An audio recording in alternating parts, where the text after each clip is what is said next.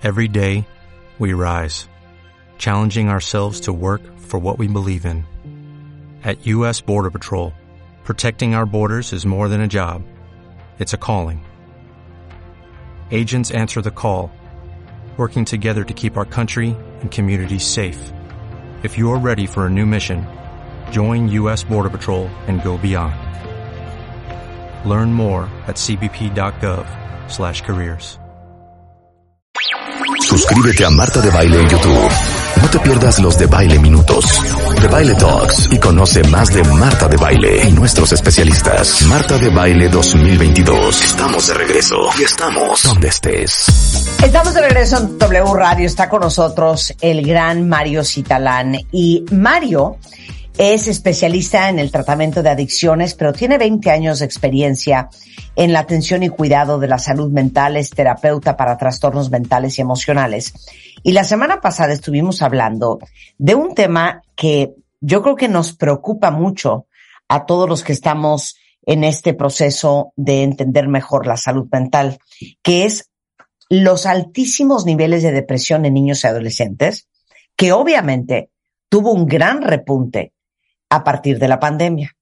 La semana pasada, y nada más para resumir, Mario, y darles un recap a todos, porque esta es la segunda parte de la conversación, tú hablabas sobre la depresión en niños y diste el cuadro de cuáles son los síntomas y cómo se le nota a un niño según la edad que está deprimido, porque muchas veces tiene que ver con temas escolares, tiene que ver con conducta, tiene que ver con enojo y no necesariamente la depresión como la conocemos y vivimos cuando somos adultos. Entonces, danos un resumen de la semana pasada. Sí, claro que sí, Marta. Mira, la separación entre niños menores de 7 años y los adolescentes varía muy poco en realidad, pero sí es muy marcado el hecho de que, por ejemplo, en el caso de los niños, lo que predomina es la ansiedad. La ansiedad de hacer nuevas cosas, de hacer nuevas actividades, tienden al aislamiento, son berrinchudos y también tienden a aburrirse rápidamente. Estas características pues obviamente destacan en el comportamiento de la vida diaria del niño y en algunos casos se llega a confundir con que son procesos de adaptación a la escuela, la adaptación a la primaria. Sin embargo, aunque esto es verdad, hay procesos de adaptación donde hay cambios en el estado anímico de los niños. Esto no debe de durar más de 3-4 semanas y esto creo que es algo importante que no lo habíamos señalado la vez anterior. En el caso de los adolescentes, la principal manifestación es la irritabilidad. Son chicos que presentan cambios de humor, pero principalmente tendientes a sentirse de mal humor con las personas, ¿no? No convivir, estar discutiendo, estar lo que hacían en el caso de mis padres, de ser contreras, ¿no? Estar constantemente contrariando a los adultos. Esto pudiese verse como que es algo normal de los adolescentes. Sin embargo, y que es la edad y que es la etapa. Sí, claro. Y sin embargo, ahí es donde perdemos grandes oportunidades. Porque es verdad que un adolescente va a estar irritable un día, 2 máximo, y al día siguiente ya anda de buenas. Un adolescente promedio tiene cambios de estado de ánimo en un solo día, ¿no? Puede ser que amanezca sintiéndose el más feo, la más fea. Al mediodía se siente la más fashion. Y al cierre del día, pues se sientan muy filosóficos, ¿no? Y estén hablando de cosas maravillosas. Sin embargo, en el caso ya de un proceso del estado de ánimo, la irritabilidad se mantiene constante ante cualquier tipo de estímulo. ¿A qué me refiero? Aunque la situación esté bien, aunque la situación esté, digamos, como para que se estén sintiendo a gusto, los chicos están irritables. Es más, hasta cuando les llega a pasar cosas padres, como dicen ellos, su contexto es de irritabilidad y de aburrimiento. De ahí que una de las principales cosas que tendríamos que estar vigilando es precisamente cómo responden los chicos a los estados, bueno, a los diferentes estímulos, cómo responden a las situaciones que antes les gustaban, que antes disfrutaban y que de una u otra manera los hacía sentirse o verse felices, ¿no? Entonces, esta separación de las cosas gratificantes y transformarse en irritabilidad y ansiedad son puntuales para determinar que algo está pasando con ese adolescente.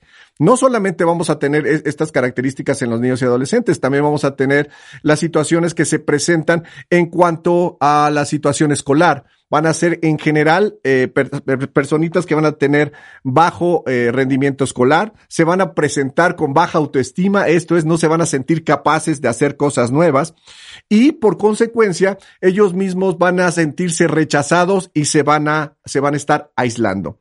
Esto sucede tanto en niños como en adolescentes. Pero eso es súper interesante porque les voy a decir una cosa.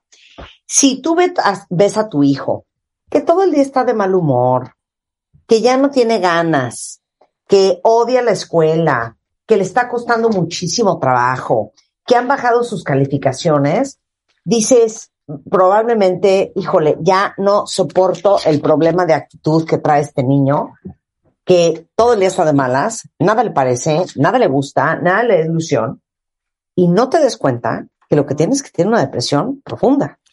Y fíjate, Marta, si a esto le agregamos las condiciones somáticas, que es la presencia de dolores de cabeza, dolores de estómago, presentan dificultades para dormirse o están durmiendo demasiado, y hay alteraciones también en la alimentación donde esto se puede traducir a que estén comiendo demasiado o que bien estén dejando de consumir alimentos o otra situación que también es muy puntual a señalar, que es que consumen grandes cantidades de chatarra, grandes cantidades de alimentos cargados de glucosa, cargados de carbohidratos, porque de una manera inconsciente los niños y los adolescentes con procesos depresivos están buscando algo que les aumente la energía, porque una de las características de la depresión es la disminución de este impulso vital, de esta energía interna, y al momento que empieza a disminuir de manera notable, pues los chicos buscan con qué me subo la energía. Ellos no lo hacen conscientemente, obviamente, pero encuentran que en el consumo de carbohidratos, de cosas azucaradas, se sienten un poquito mejor. Y es ahí donde comienzan a consumir grandes cantidades de chatarra. Fíjense, y lo que comentábamos en el programa anterior, el consumo de chatarra va a afectar la microbiota intestinal, o sea, los bichitos intestinales, que precisamente muchos de ellos producen la sustancia o el neurotransmisor para el buen estado de ánimo, que es la serotonina. Entonces, imaginemos, ya tenemos un estado donde emocionalmente no están bien, están teniendo problemas de adaptación por su irritabilidad, por su ansiedad, no se están relacionando adecuadamente con las demás personas, se sienten apachurrados, se sienten menospreciados, se aíslan, pueden tener manifestaciones físicas como dolores varios, empiezan a comer mal, suben de peso y todo esto, aparte, hace que haya menos producción de sustancias, neurotransmisores básicos para el buen estado de ánimo. Pues imagínate el estado en el cual los chicos se van sometiendo y desgraciadamente, si esto no se diagnostica de forma oportuna, se puede ir obviamente incrementando la intensidad de los síntomas y complicarse con algunas otras cosas, como comentábamos también la plática pasada. Los chicos, los adolescentes con depresión puede ser común que caigan en el consumo de sustancias psicoactivas, de drogas, y las chicas que también tengan problemas de los trastornos de la conducta alimenticia. No es lineal que solamente los chicos utilicen sustancias, también chicos y chicas, y también ha habido un aumento importante de jóvenes, de niños, de adolescentes, hombres, que están poniendo problemas en el consumo de los alimentos y han presentado trastornos de la conducta alimenticia. En muchas ocasiones el consumo de drogas se enfoca solamente al consumo de la sustancia y realmente mucho de lo que pasa en los adolescentes son estos trastornos que nosotros en adicciones llamamos trastornos premórbidos, o sea, todas aquellas situaciones previas que conllevan a una personita a utilizar una sustancia porque se la encuentra en el camino. O sea, realmente las sustancias se encuentran en el camino, no es necesariamente que lleguen alguien en específico a decirnos, tómate esto para que te vuelvas adicto. No, realmente la mayoría de las veces consumimos o se consumen sustancias con los mejores amigos, porque precisamente lo que intentan es hacer que se sientan un poco mejor de las condiciones emocionales en las cuales están ellos pasando. Y hablábamos de este dolor de tipo emocional, que el dolor emocional, si en el adulto es muy difícil de entender, traducir, comprender y localizar, en los niños y en los adolescentes es todavía más difícil. Por eso es que los adultos tenemos que ayudarles a entender su propia emotividad. Pero como comentábamos también, la propia emotividad del adulto debe ser previamente establecida, ¿no? Los padres deben de saber cómo están. Claro, o sea, a lo que va Mario es que los padres acabamos siendo como traductores e intérpretes de las emociones de nuestros hijos. Pero si nosotros tampoco sabemos identificar nuestras emociones y ponerles nombre, porque tampoco nos enseñaron, entonces nosotros no podemos ser esa herramienta para los hijos. Ahora, ¿cuál es el ciclo de la depresión? Aquí, fíjate que aquí algo muy interesante. Hemos hablado de depresión y hablábamos de las intensidades de leve, moderada y severa, ¿no? Y que hablábamos de esta situación de la depresión leve, donde los niños, los adolescentes todavía pueden tener sus actividades, ¿no? Pero ya empiezan a sentir ciertas características de aburrimiento, irritabilidad, ansiedad. En la moderada, estos síntomas aumentaban, se agregaban los síntomas somáticos, las dolencias de estómago, las dolencias de cabeza, y se pudiesen a presentar ya las cuestiones de aislamiento, bajo nivel escolar, etcétera. Pero esto ya les está afectando sus condiciones de vida. Ya están presentando situaciones que les altera su vida diaria a la disminución de la capacidad de disfrutar las cosas, al aislarse y al tener grandes problemas en la escuela y también con los padres, porque al no entenderlos, generalmente los padres los reprimen, los regañan, los castigan, etcétera. Y en la depresión mayor, ya la alteración de la vida del niño y del adolescente es obviamente muy fuerte, porque el aislamiento es grande, la irritabilidad se manifiesta de forma muy intensa y los cambios en cuanto a las conductas y a la situación de vida son muy evidentes. Hablábamos de que se puede presentar la enuresis y la ecopresis. Los chicos se pueden empezar nuevamente a orinar en la cama, pueden hacerse popó en la cama, y entonces todas estas condiciones ya en la depresión mayor implica un deterioro de la vida de los chicos. Por consecuencia, aquí ya al hablar de una depresión mayor, hablamos de una situación altamente limitante. En el caso de los adultos, generalmente nos aislamos, nos sentimos tristes, nos apachurramos y se acabó. Y en el caso de los niños, se meten en más broncas. Por eso es que hablábamos de una automedicación en el uso de las drogas como para disminuir esa molestia que están sintiendo. La depresión mayor, en general, tiene una autolimitante, se autolimita entre 7 a 9 meses. Sin embargo, si no se detecta y no se hacen cambios, puede ponerse una situación mucho más grave. Ahora, vamos a hablar de la diferencia, regresando del corte, entre la depresión mayor y otra cosa que es importante que sepan, cuentavientes, que existe, que se llama la distimia. ¿Cómo diagnostica y cómo trata un profesional de la salud, puede ser un terapeuta o un psiquiatra, la depresión en tus hijos? ¿Quién los ve? ¿Cuál es el psiquiatra o cuál es el psicólogo de los niños? ¿Cuál es la diferencia? Regresando con Mario Citalán en W Radio. No se vayan. Suscríbete a Marta de Baile en YouTube. No te pierdas los de Baile Minutos, de Baile Talks, y conoce más de Marta de Baile y nuestros especialistas. Marta de Baile 2022. Estamos de regreso y estamos donde estés.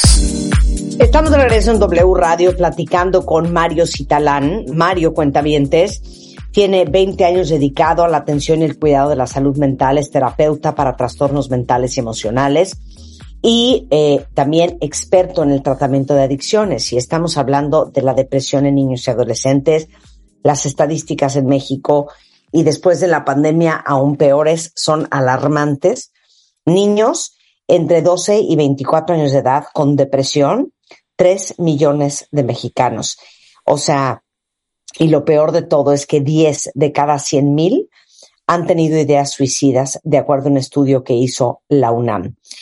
Entonces, si se perdieron la primera parte de esta conversación, que fue la semana pasada, ahorita se las ponemos en Twitter para que lo escuchen esta tarde o cuando puedan.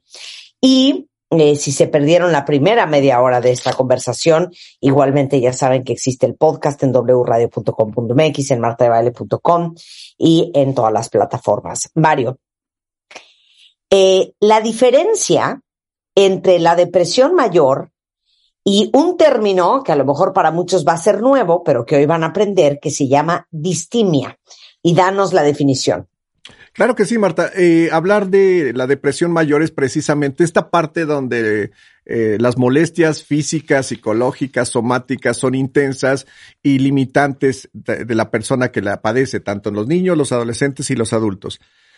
Esta depresión, como te comentaba, puede llegar a autolimitarse entre 7 y 9 semanas de duración. Algunos teóricos mencionan que hasta 3 meses puede durar esta depresión mayor y autolimitarse. Autolimitarse significa que se tienen menos molestias, pero no necesariamente que desaparecen en general los datos que pueden limitar la vida de una persona. Y es ahí cuando se puede instaurar algo que conocemos como distimia, que es la depresión crónica. Para hacer un diagnóstico de distimia se tienen que tener datos de falta de energía, de alteraciones en el estado de sueño, de irritabilidad, de insomnio, de dificultad para disfrutar las cosas de la vida. Todo esto que es la depresión por aproximadamente mínimo 2 años de duración de esta sintomatología de manera constante. Sin embargo, estos síntomas son menos intensos. Digamos que la distimia es una depresión chiquita, lo ponemos entre comillas, una depresión chiquita que se prolonga a lo largo del tiempo. Y para hacer su diagnóstico se necesitan 2 años de duración de la sintomatología. Esto es una situación crítica, Marta, porque al final de cuentas muchas personas padecen distimia y tampoco se han dado cuenta. Son personas que no conviven, que no les gusta mucho el relajo, que son los llamados tímidos, que son las personas que socializan muy poco o que se dicen que tienen dificultad para socializar. Y las personas pueden llegar a vivir por muchísimos años con este proceso distímico. He tenido la oportunidad de atender adultos. Sí, Marta. A creer que es tu personalidad. Es correcto, parecería ser, es que es así. Él es apachurradón, ella es poco divertida, él es aburrido, a ella no le gusta convivir, cuando realmente tiene las dificultades para disfrutar de la vida. Y esto se puede llegar a prolongar, como te comentaba, hasta la edad adulta. Yo he tenido pacientes de 50, 60 años que conforme analizamos han padecido distimia precisamente desde la adolescencia. Estamos hablando que son muchos años, son 30, 40 años de estar con una situación que no les ha permitido vivir plenamente. De ahí que sea tan riesgoso en muchos casos. Muchos mensajes que se encuentran en redes sociales, en YouTube, con respecto a vive la vida, te puedes comer al mundo, tú tienes todos los elementos. Cuando si a esto se lo decimos a una persona que no se siente con estas capacidades, el dolor es mucho más fuerte. He comentado con muchos de mis pacientes que algo que duele mucho es que se tenga un trastorno depresivo o un trastorno ansioso y llegue una persona y nos diga échale ganas, ¿no? Porque el échale ganas es como apretar un limón sobre una herida y obviamente arde y se siente peor porque la persona ahí es cuando empieza a experimentar la sensación de culpa porque dice, tienes razón, ¿cómo es posible que yo no salga adelante? ¿Cómo es posible que yo no pueda hacer las cosas que los demás hacen? Cuando realmente hay una dificultad a nivel bioquímico cerebral que les está dificultando esta posibilidad. Digamos que es como si una persona se rompiera una pierna y quisiera jugar fútbol. Por mucho que tenga 2 piernas, por mucho que tenga habilidades para jugar fútbol, en ese momento está limitado por una lesión. Es imposible que juegue fútbol. Lo mismo sucede en un proceso depresivo. La persona no tiene las capacidades completas para estar en un mundo tan competitivo como es este. Entonces aquí entra otro tema muy importante a destacar, Marta, que es precisamente las limitantes que ocasionan este tipo de alteraciones en cuanto a la función y la vida, porque precisamente una persona con estas características tiene limitantes y como comentábamos anteriormente, si esto no se detecta a tiempo, el proceso es más intenso y por consecuencia la limitante de la persona es mucho mayor para vivir, tomar decisiones y, ¿por qué no?, sobrevivir dentro de un mundo tan complejo como en el que estamos viviendo. Ok.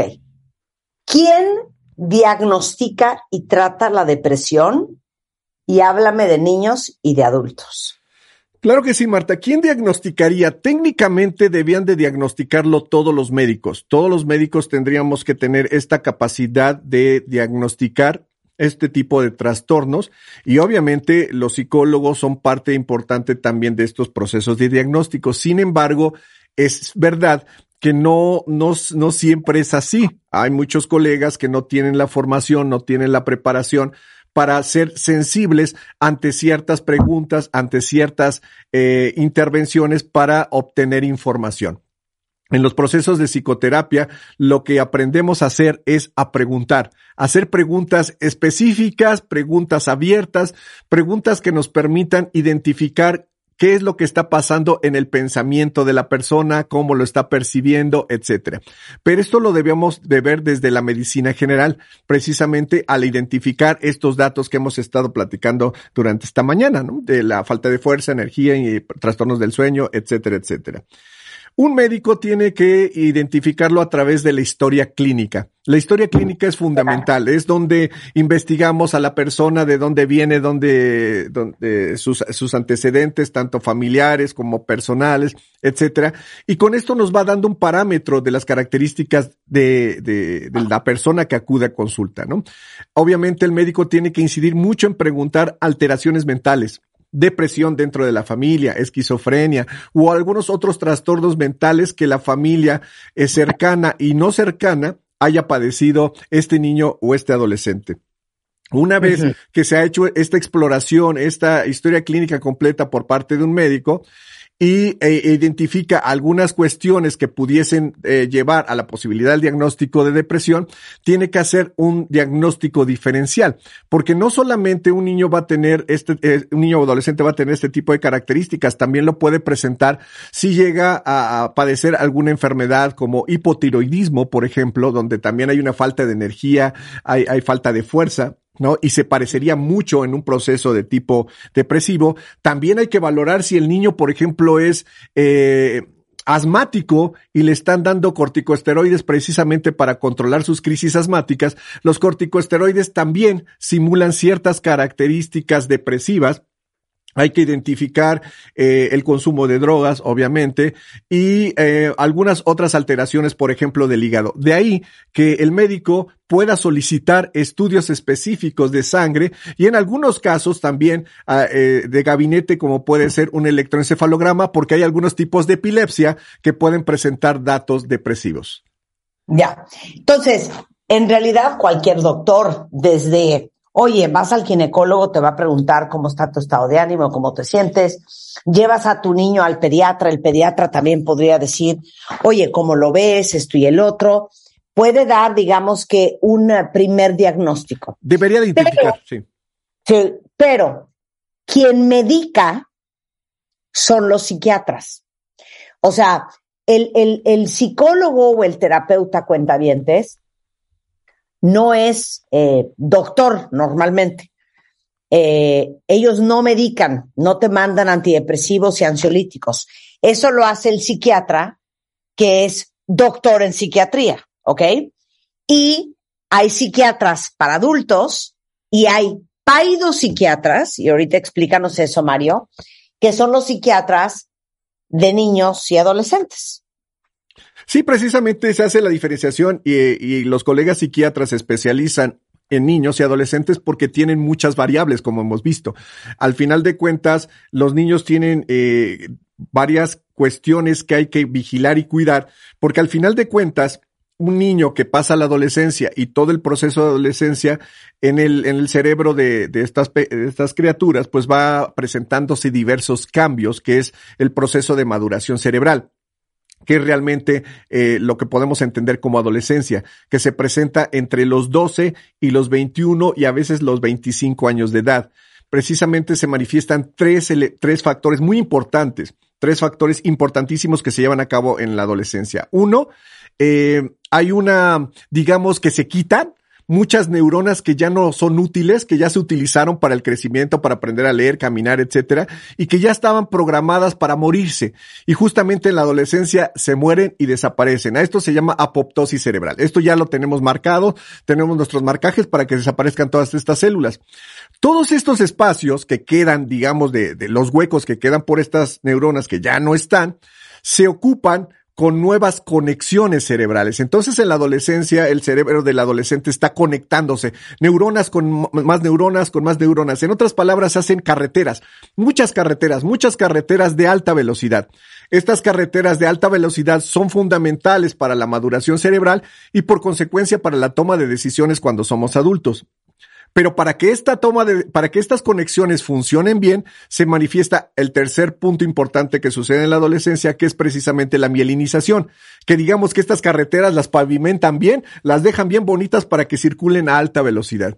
Estos tres factores son fundamentales para que se lleve a cabo la maduración cerebral. Y ahí los paidopsiquiatras tienen mucho cuidado en el uso de ciertos medicamentos, de la dosificación de las mismas, y llevar una revisión muy, muy de la mano con los padres de familia, con el chico, con el niño, para precisamente valorar este proceso de estabilización del estado de ánimo y que precisamente no se confunda con los procesos necesarios que se manifiestan en la adolescencia, ¿no? Que esta parte que se llama cuando son rebeldes, ¿no? Que no es rebeldía, que es realmente el proceso de encontrar su personalidad, que es tan necesario, ¿no? El decir no es fundamental dentro del proceso de vida, pero eso es todo un tema para hablar.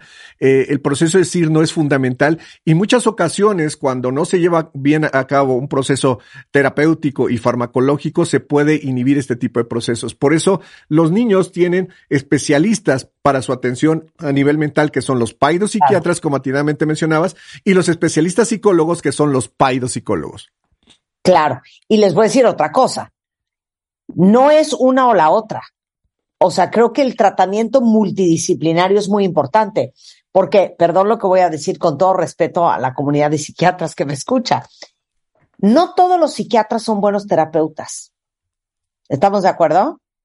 Definitivamente, es más, no todos los psiquiatras son psicoterapeutas, no se forman como terapeutas al final de cuentas, claro. Y eso no es que esté mal, claro, ni esté bien, o sea, claro, es una característica. Obviamente, si un psiquiatra tiene la formación psicoterapéutica, pues es un psiquiatra todavía más completo, todavía más efectivo, pero es una realidad que también dentro de las diversas formas de hacer psicoterapia también llega a haber confusiones, porque claro, también dentro de la psicología hay muchas corrientes filosóficas de tratamiento. 100%. Entonces tienen que ir a terapia con un terapeuta o un psicólogo y tienen que estar con un psiquiatra. A ver, este es una muy buena comentario. Dice Eri que ella tiene 41 años, tiene 12 años como paciente psiquiátrico. Su psicóloga llegó a la conclusión que cuando ella tenía 29, de que ella tiene depresión desde que es niña. Y después de escucharte, Mario, confirma que me dice, yo creo que yo tenía distimia desde chiquita y nadie se dio cuenta. Es correcto. Por eso hablamos de estas cosas. Sí, claro. Es que al final de cuentas muchas personas viven en una situación de no disfrute y al creer que es normal, se privan, claro, de la posibilidad de vivir la vida plenamente. Y cuando se ven a personas que viven la vida plenamente, les duele. Por eso también los procesos de envidia, a veces también hay procesos distímicos ahí atorados dentro de los procesos. Oye, ok, entonces, ya hablamos del médico, del psiquiatra, el tratamiento rápidamente porque quiero hacerte un par de preguntas más de la audiencia. El tratamiento, como atinadamente mencionabas, Marta, tiene que ser desde dos vertientes, el tratamiento psicoterapéutico y el tratamiento farmacológico. La parte farmacológica en niños está ya muy especificada. Al final de cuentas, la FDA, que es la institución que vigila precisamente qué se puede utilizar y qué no con las personas con respecto a los fármacos, ya tiene instituidos dos fármacos fundamentalmente para los procesos depresivos, que no lo quiero mencionar aquí porque al final de cuentas los procesos de automedicación es raro que se den en el país, pero mejor lo obviamos, ¿verdad? Entonces son dos fármacos que están estipulados para el uso en cuanto a niños y adolescentes. Es importante mencionar que una vez que se instaura un tratamiento farmacológico, la respuesta y los cambios benéficos para los chicos que lo toman no es inmediata. Realmente tenemos los datos sobre todo de mejora del estado de ánimo y la energía aproximadamente de 2 a 3 semanas del uso del medicamento. O sea, tarda en hacer efecto, no es de que te lo vas a tomar y al día siguiente ya va a estar chida. Es correcto. ¿Es por acumulación o cómo se llama eso? Sí, es una titulación plasmática, así lo llamamos, que es realmente que se alcanzan las concentraciones básicas necesarias para que el sistema nervioso se empiece a equilibrar, empiece a entrar a esto que llamamos homeostasis, ¿no? Que funcione de manera óptima. Lo primero que sí vamos a obtener con el uso de los antidepresivos es mejora en cuanto a la ansiedad, en cuanto a la irritabilidad. Eso sí lo podemos ver en los siguientes 2 o 3 días del uso del medicamento. Pero el estado de ánimo, el aumento de energía, el que se sientan mejor, el que socialicen, el que platiquen, el que estén mejor con la sociedad, lo tenemos de 2 a 3 semanas, a veces hasta 4 a 5 semanas. Por eso hay que ser muy pacientes. En el caso de la psicoterapia, como te comentaba, hay varias corrientes filosóficas dentro del tratamiento de la salud mental. Pero lo que mayormente se utiliza tanto con niños como con adolescentes es la corriente cognitivo-conductual, que es precisamente permitirle a la persona hacer pequeñas tareas y esas pequeñas tareas en transformarse en tareas más grandes y obtener, digamos que el auto-like, ¿no? La autorrecompensa de haber hecho bien las cosas. Es importante señalar también que los psicólogos, cuando trabajan con niños pequeños, parte de su tratamiento es estar jugando con ellos. Por eso, si tú llegas a un consultorio de un psicólogo, encontrarás pelotas, muñecos, juguetes, soldaditos, encontrarás de todo, porque precisamente los paidos trabajan jugando con los niños, porque a través del juego viene la expresión del pensamiento, viene la expresión de lo que están sintiendo. Es más fácil sacarles la información. Totalmente. En el juego, nosotros obtenemos un montón de información de los niños. Y es más, hasta con los adolescentes. Para atender a un adolescente hay que ser divertido, jocosón, ¿no? Estar hablando en su misma línea, estar escuchándote cómo estaban ligándose los unos a los otros aquí. Pues hasta este tipo de temas son muy importantes que un terapeuta o un psiquiatra maneje con los jóvenes, porque precisamente es parte del enganche que se logra con los chicos, con los niños, con las niñas, para precisamente obtener información y que no nos vean como entes ajenos a ellos o como personas amenazantes, sino como personas que son buena onda, alivianados, juegan conmigo, platican conmigo, se divierten y aparte pues dicen que va a estar chido el asunto, ¿no? Entonces, esto es muy importante y es algo que también los adictólogos hacemos, ¿no? Precisamente no ser herméticos, no ser cuadrados, a hablar en su idioma, hablar en español, no hablar en terminología rara, porque precisamente eso es lo que favorece a que las personas se sientan a gusto, puedan hablar mejor de la temática, de lo que les está aconteciendo y hacer más fácilmente los diagnósticos, Marta. No, y el peligro de que tu hijo no caiga en manos de un psiquiatra experto en niños de su edad es que, pues obviamente no conecte y que tu hijo te diga, en mi vida quiero regresar con este cuate. Es correcto.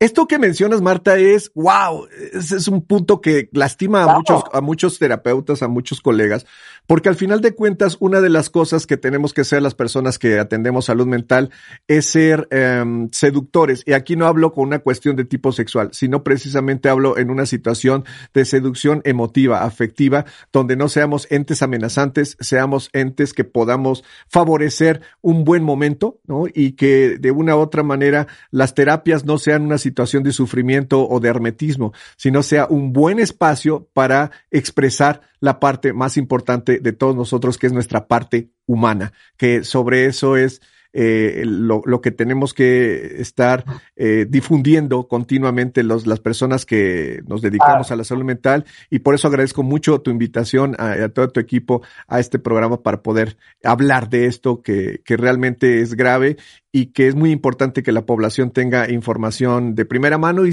sencilla, ¿no? Que eso es lo más importante. Claro, 100%. Oye, a ver, por ejemplo, dice aquí una cuentaviente, y voy a omitir el nombre para respetar su privacidad, que su hijo no hace caso, no quiere ir a terapia, no quiere tomarse la pastilla. ¿Qué haces en casos tan difíciles? En ese caso, la persona que tiene que ir a un proceso de, más que tratamiento, de asesoría psicológica es ella. Porque al final de cuentas hay algo que está haciendo que su hijo percibe de una manera no óptima. Y no estoy diciendo con esto que tiene la culpa la mamá, en absoluto. Sino es más bien que logre concientizar, ¿no? ¿Cuáles elementos tendría que destacar? Y un terapeuta le va a indicar cómo hablarle, cómo decirle, manejarlo. Exacto, cómo manejarlo, pero obviamente individualizando el caso. O sea, no hay recetas mágicas. Aquí hay recetas individualizadas y eso se logra con el conocimiento de la familia, de la persona, para que precisamente se le puedan dar herramientas de cómo trabajar y cómo convencer a su hijo o hija para atención. 100%. Bueno, déjenme decirles que Mario les puede ayudar, les puede referir a alguien cerca de ustedes, al terapeuta o al psiquiatra correcto para la edad y la situación de sus hijos. Es Mario Citalán con C en Twitter, Mario-Citalán en Instagram y en TikTok, y eso a lo mejor puede jalar con los niños, es Doctor, o sea, DR Mente, Doctor Mente, DR Mente, por si lo quieren buscar. Mario, un placer tenerte aquí, muchísimas gracias. Marta, el placer, te lo puedo asegurar, es totalmente mío, muy agradecido. Dios te bendiga mucho, realmente admirable todo lo que haces por la población, es mucho más de lo que mucha gente puede a veces llegar a percibir. Muchas gracias por tu tiempo. No, te mando un beso y un abrazo y nos vemos muy pronto, hay mucho más de qué hablar juntos. Oigan, a ver, para todos los que están escuchando, ¿quién no ama recibir paquetes en su casa? ¿Quién no ama el unboxing? O sea, no hay una felicidad más grande que hacer shopping online y de repente te digan, le llegó un paquete de FedEx. Bueno, no puedo creer la felicidad. Y obviamente, igualmente, la peor tristeza cuando no llega a tiempo, cuando llega en mal estado. Y ¿saben qué he notado? Que pasa mucho con los negocios que están empezando. Y por eso, para todos ustedes, porque sé que hay muchos emprendedores en este programa, quiero hacer un llamado a todos los que son dueños de micro, pequeñas, medianas empresas, para que de verdad, si quieren hacer crecer su negocio, pongan mucha atención al servicio del envío. Les digo siempre que el diablo está en los detalles, que sea una experiencia maravillosa. El otro día les contaba que en TheMDShop.com, que es mi sitio de e-commerce, por si no lo conocen, donde pueden comprar todos los productos que hacemos, alguien posteó el otro día el envío más rápido del condado. O sea, a veces mandamos las cosas en 24 horas. Entonces, ¿cómo pueden hacerlo? Les cuento que ahora pueden estar seguros que sus envíos van a llegar a tiempo y forma. Si se inscriben a la campaña Hagamos Equipo que tiene FedEx, donde están ofreciendo beneficios increíbles como envíos a nivel nacional desde $109, combustible incluido. Lo mejor de todo es que tienes la garantía de la devolución de tu dinero si tu envío no llega a tiempo. Y solo tienen que entrar a fedex.com/doméstico, llenar el formulario para abrir una cuenta y listo. De verdad, cuentavientes, sus clientes lo van a agradecer y acuérdense, el diablo está en los detalles. Esto es válido hasta el 31 de octubre. Aprovechen, consulten términos, condiciones y cobertura en fedex.com/doméstico. Regresando del corte, Natalie Marcus is in the house. 5 razones por las cuales a lo mejor no estás ni enterado, pero por eso no estás bajando de peso. Al volver, no se vayan. Marta de Baile, al aire, por W Radio 96.9. Natalie Marcus, ¿cómo está usted? Feliz, con un temazo. A ver, es que a mí me trauma porque yo sí conozco mucha gente de, no, hija, es que te lo juro que me cuido cañón, hago ejercicio y no enflaco. Entonces, las razones por las cuales no bajamos de peso. A ver. Yo creo que son varias y yo creo que hay que entender por qué, porque si no comprendemos que el cuerpo humano es complejo, nos sentimos frustrados, se nos baja la autoestima, empezamos a sentir coraje contra nosotros, contra el sistema de las dietas que también no funciona. Vas y te comes una dona. Y vas y te comes la dona. Y abordas, y dejas el ejercicio, y dejas todo, y te vuelves esa de todo o nada, ahora sí enflaco porque tengo la boda, y porque me voy a ir a un viaje, entonces regresando voy con Natalie, pero me va a regañar. Y entonces, esa teoría, hoy, es muy compleja, no es la dieta. Son muchos factores que vamos a ver hoy y uno de los primeros más importantes es que la gente, Marta, no sabe tomar agua. Entonces no sabe diferenciar entre hambre y sed. ¡Ay, wow! ¡Claro! ¡Claro! ¡Hambre y sed, Marta! Entonces, ¿cuándo te da sed a ti, Marta? ¡Nunca! Es que Marta no toma agua y ella dice, yo tomo muchos tés y tomo... ¿Sirve el té y eso? No, es agua sola. El café diurético, el café te hace orinar. O sea, necesitamos tomar agua. Agua pura, por lo menos 2 litros al día. Si tomas 2 vasos al día, aumenta a 4. Si tomas 4, aumenta a 6. Y por lo menos busca que en el día estés tomando entre 8 y 10 vasos de agua. ¿Por qué? Porque el agua, acuérdate que tu cuerpo es 70% de agua, mejora tu cerebro, guardas mejor tu maquillaje. Si no te dura el maquillaje es deshidratación, ¿sí? Si te sientes... cae, claro. Ah, no, claro, oye. Yo no sabía eso. Claro, hija, lo he dicho 20 veces. O sea... Si la piel tiene sed, es como un colibrí. Exacto. Va a chupar lo que traiga encima. Y si tú no estás bien hidratada, pues se te chupa la base. Y el 80% de los dolores de cabeza son deshidratación. Así que, bien importante, ayudar a que el cuerpo reciba esta agua, que además ayuda a eliminar el apetito muchas veces, porque estamos comiendo y lo que tenemos es sed. Entonces hay que entender qué es sed y qué es hambre. La sed es diferente al hambre. El hambre es en el estómago, un huequito que te gruñe en las tripas, y hay que empezar a acostumbrar. Cuando no tomas agua y empiezas, tu cuerpo solito te lo pide, se los prometo. Uh-huh. Ok, otro importantísimo es el ejercicio. Hay muchos mitos. La gente dice, necesito quemar grasa haciendo ejercicio cardiovascular, elíptica, correr, ¿no? Para quemar grasa. Y hoy se sabe que un metabolismo eficiente es un metabolismo que tiene buena masa muscular, que tiene más músculo que grasa. Entonces, si yo hago pesas, hago ligas, hago resistencia y cambio mi composición corporal y tengo mucho más músculo, quemo más calorías. Es decir, una Rebeca que pesa, por ejemplo, te voy a decir, 64 kilos. Exacto. Pero tiene... Casi le atinas. Ok, y tiene 26% de grasa. A la misma Rebeca, ¿no? Que tiene 18% de grasa, una es más eficiente. ¿Por qué? Porque la que tiene 18% de grasa tiene mucho más músculo que grasa, lo cual el cuerpo gasta energía en conservar ese músculo, trabaja, okay, lo activas. Entonces no hagan solo cardio, por lo menos tienen que hacer 3 veces por semana una rutina de fuerza muscular y más. Esto previene osteoporosis, previene envejecimiento, así que pónganse a hacer fuerza. Bien. Ok, el sueño. El sueño es importante. Dormir bien, que casi no se nos da. No se nos da. No. Entonces, le damos cero prioridad al sueño. Entonces, el sueño es cuando el cuerpo se regenera, cuando las hormonas se restablecen en la noche, sobre todo la hormona de crecimiento, que es la que aumenta la masa muscular uh-huh. y mejora el metabolismo. Y con la edad vamos disminuyendo esta hormona de crecimiento.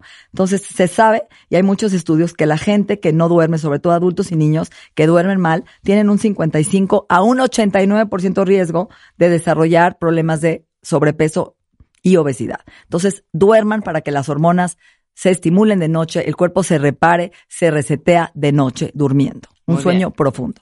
Otro factor importante es la gente no le dan ganas de comer proteína, ¿no? Lo primero que piensa es una tortilla. Ay, ¿te digo algo? No puedo. Esa es la debilidad de Marta. Claro. No vas a construir músculo, Marta. No vas a tener un metabolismo eficiente. Pena. No puedo con la proteína. Pero hoy en día hay barras de colágeno, hay licuados de proteína vegana que puedes disfrazar, o sea, hay formas. A ver, te voy a decir qué proteína puedo comer. Pechuga de pavo, por ejemplo. Ok, es una excelente forma de... ¿Quieres que me meta yo un bife de lomo de 500 gramos?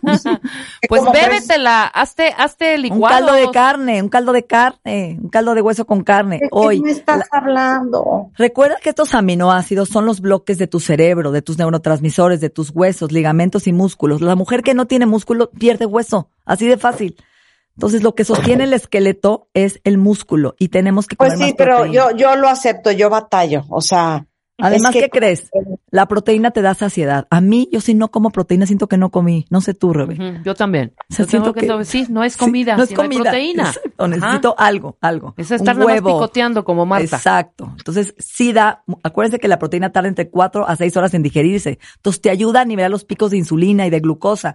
Te brinda saciedad. Ok. Bien. Luego, bueno, el estrés y las emociones y el cortisol. Uh-huh. Ese es un tema. A ver, si yo todos los días vivo pensando que hay un dinosaurio atrás de mí y mi cerebro no sabe si el dinosaurio es mi mamá, mi trabajo, mi jefe, ¿no? O mis propios pensamientos catastróficos, mi cuerpo va a segregar más cortisol, que es la hormona del estrés. Y este cortisol va a hacer que mi cuerpo guarde grasa. Mi cuerpo tiene que guardar grasa en el hígado, en la parte visceral, en la panza, que es la grasa más peligrosa, la grasa tipo manzana.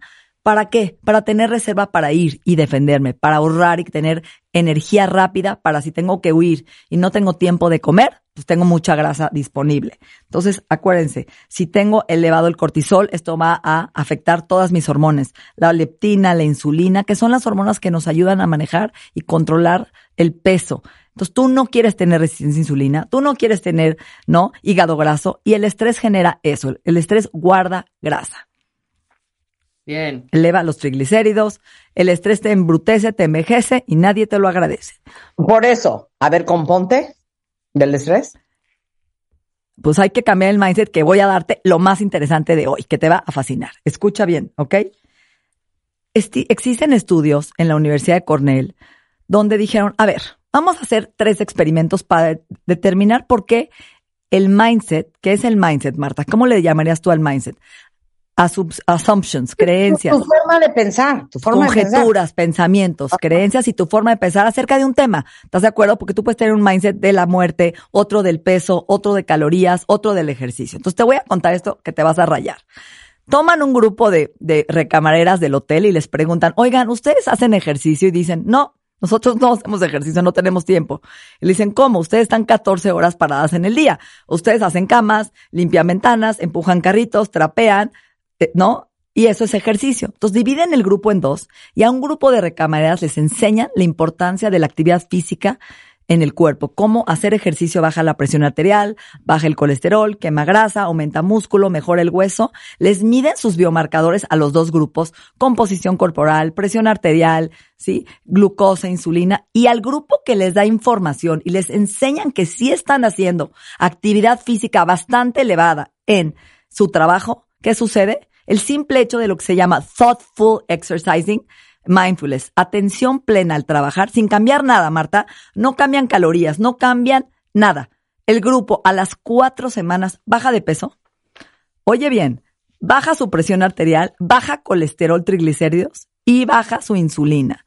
A ver, espérame, sí, me trauma eso. Sí, porque te voy a dar dos más que te van a fascinar. Porque mucha gente hace ejercicio viendo tele, leyendo, oyendo un podcast. Mecánica.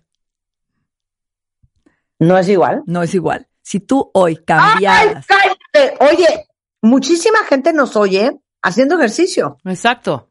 Ok, pero entonces antes del ejercicio van a hacer una intención y van a decir, ahorita este ejercicio me va a beneficiar y me va a ayudar a mi presión arterial, me va a construir hueso y músculo, voy a oxigenar a mi cuerpo y mientras estoy haciendo ejercicio estoy consciente de sus beneficios y saliendo le digo a mi cuerpo todo lo... Por eso hay terapias, hoy no se has oído, que ni siquiera hacen ejercicio físico, mental y crece el músculo 18% más solo por pensar en hacer el ejercicio, ¿no? Entonces, este es un experimento. Este está perro, se llama The Milkshake Study, el licuado, la malteada de... el ejercicio. Entonces dividen a dos grupos. A un grupo les miden, les dan una malteada que se llama indulgence, o sea, sabrosa, ¿no? Que dice la etiqueta, alta en calorías, 600 kilocalorías, alta en grasa, alta en azúcar. O sea, ¿no? Sabrosa. Claro, la que nos queremos tomar todas ahorita. Chocolatosa. Y al otro grupo dice skinny shake, ¿no? Una malteada de 100 calorías, cero azúcar, cero grasa, alta en fibra, etcétera. Entonces, a los dos grupos les miden otra vez sus biomarcadores, pero miren algo muy interesante que se llama la grelina, que es la hormona del apetito. Cuando yo como algo que si mi cerebro cree que es sustancioso, produce mucha grelina para decirle al cerebro, comí tanto que ahora ponte a trabajar a quemar calorías porque ya me llené y tengo mucha saciedad. Tengo demasiadas calorías y me siento súper satisfecho. El grupo que toma la malteada alta en calorías produce 3 veces más grelina que el grupo que come una malteada baja en calorías y grasa. ¿Por qué? Y era la misma malteada, Marta. ¿Qué significa? Que si tú le dices a tu cuerpo, Natalie me va a matar de hambre, esta dieta me está matando de hambre, esta ensalada no me sirve para nada, no me llena ni un... No, tu cerebro va a estimular tu fisiología, una poca liberación de la hormona de saciedad y todo el día vas a tener hambre y nunca te vas a sentir satisfecho. ¿Estás oyendo lo que te acabo de decir? No, qué impresión, hija, qué impresión. Es el poder de la intención y el poder de la mente. Total. Oye, perdón, y todo el día los que estamos conscientes de nuestro peso, de la comida, esa es nuestra forma de pensar. Qué remordimiento, no puedo que me quede este bolillo, está cañón. Voy a engordar cañón, dicho y hecho. Y dicho y hecho, otra vez, con culpa, ¿no? Con miedo y sintiendo que estás comiendo poco. Cuando estás comiendo un plato rico en antioxidantes, fitonutrientes, en vez de decirle a tu cerebro, ve esta ensalada maravillosa con estos colores y pigmentos que me va a sanar mi cuerpo, que me va a llenar, que está llena de fibra. Ok, 3er estudio, ¿y qué vamos a hacer regresando del corte? No se vayan. Síguenos en Instagram, Marta de Baile. No te pierdas lo mejor de Marta de Baile, dentro y fuera de la cabina. Marta de Baile 2022. Estamos de regreso. Y estamos donde estés. Estamos de regreso en W Radio y déjenme decirles que estamos en una profunda conversación entendiendo estudios impresionantes que han hecho para entender las 5 razones por las cuales la gente no baja de peso. Rescátenlo en podcast porque ya estamos terminando la conversación. Natalie Marcus es nutrióloga funcional y te falta un tercer estudio que explica cómo la mente humana tiene un poder hasta sobre tu sobrepeso. Exacto. Entonces, el estudio viene de la doctora Alicia Crump, al que lo quiere encontrar, Alicia Crump, que viene en el podcast, y dice que divide a 2 grupos para hablar del estrés. Entonces, les miden el cortisol, que es la hormona del estrés que acabamos de hablar.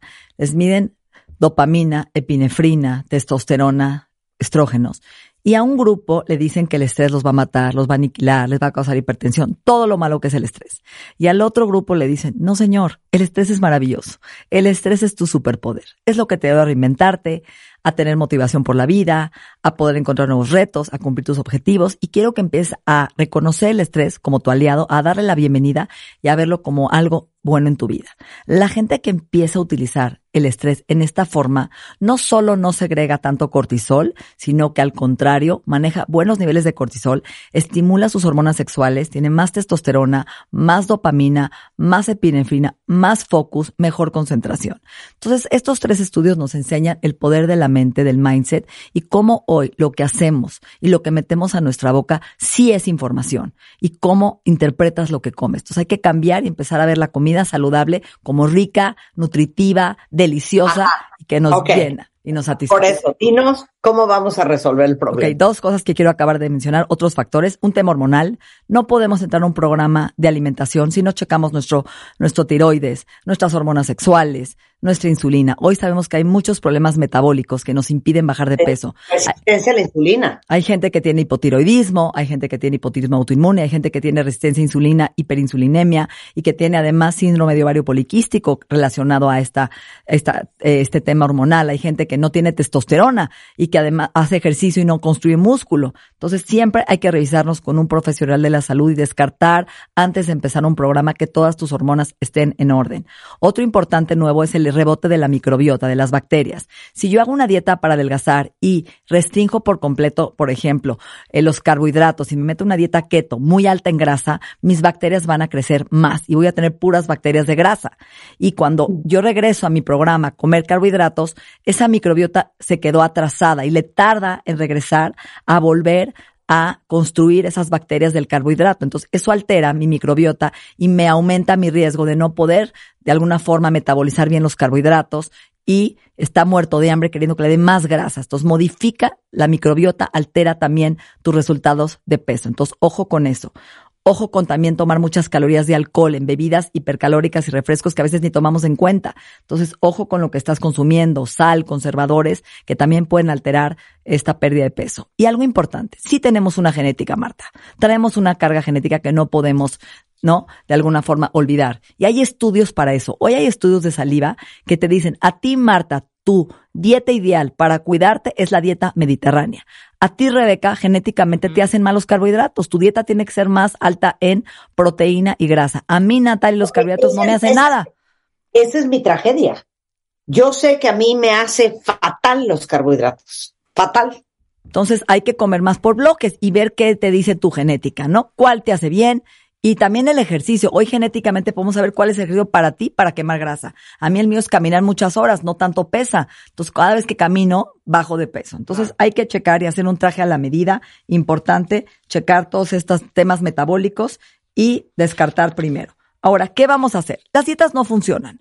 No eres tú, es el sistema. El sistema está totalmente, ¿no?, alterado. ¿Por qué? Porque las dietas te hacen que generes compulsión, ansiedad, que seas un todo o nada. Hoy me atasco, mañana empiezo la dieta, restringo. No son sostenibles a largo plazo, te bajan tu autoestima, te friegan el metabolismo. Y más si ahora buscas esas píldoras mágicas que no existen, porque todo mundo quiere lo rápido. Quieres la magia y quieres recurrir a dietas mágicas, pastillas mágicas que a la larga van a tener una repercusión en tu salud, en tu tiroides. Y más, muchas pastillas no dicen lo que contienen. Tienen tiroides, tienen anfetaminas, sí, tienen diuréticos. Entonces, ojo con lo que te estés metiendo. No hay nada como aprender a comer. Y se los digo después de 25 años de ser nutrióloga. Tenemos que aprender a escuchar a nuestro cuerpo y comer alimentos vivos y sanos, que nos aporten calorías de verdad, que nos aporten cosas que nos sirvan, que nos den estos neurotransmisores para sentirnos satisfechos, contentos, de buen humor. Las dietas nos ponen de malas, ¿a poco no? Nada más pensar que me voy a poner a dieta, ya estoy amargada. Claro. Claro. O sea, entonces, ojo, empiecen a ser gentiles con nosotros mismos. Deja la dureza y la rigidez y empieza a comer despacio, escuchar a tu cuerpo. Si te antoja algo, cómetelo, pero cómetelo uno sin culpa y disfrútalo. Y come hasta el 80% satisfecho. No te tienes que acabar todo el pastel o toda la pizza. A mí me trauma lo que tú dices. Cómetelo y para cuando ya no te sepa 10. Explica eso. A ver, ese es mi mantra de vida, ¿no? Tiene que saberme a 10 de calificación los tacos al pastor, el pastel de chocolate. Calorías innecesarias no me las como. Mi mamá me decía, 3 segundos en la boca, 8 años en las nalgas. Y me traumó. Entonces, por lo menos si tienen que van a ser 3 segundos en la boca, que sean de 10. O sea, que me sepan. Y la lógica es que el primer taco al pastor te sabe de 10. Es cierto. El segundo punto de 10, el tercero de 10, ya el cuarto. El 3 estás en 8, no inventen. Pero el problema es que como vives en todo o nada, hoy te quieres atascar los 10 porque mañana te vas a poner a dieta. Si cambias tu mentalidad y dices, yo tengo permiso de comer diario tacos al pastor, pero con 10 de calificación, te vas a comer 2 o 3 y los vas a disfrutar. No 20 que luego los vas a ir a vomitar, peor. Exacto, y que te van a inflamar. Entonces empiecen a honrar su mente, como con 10 de calificación y termino 80% satisfecho. Honro mi comida, honro mi hambre, tengo permiso de comer lo que se me da la gana. Otra cosa que me encanta es cada comida es independiente.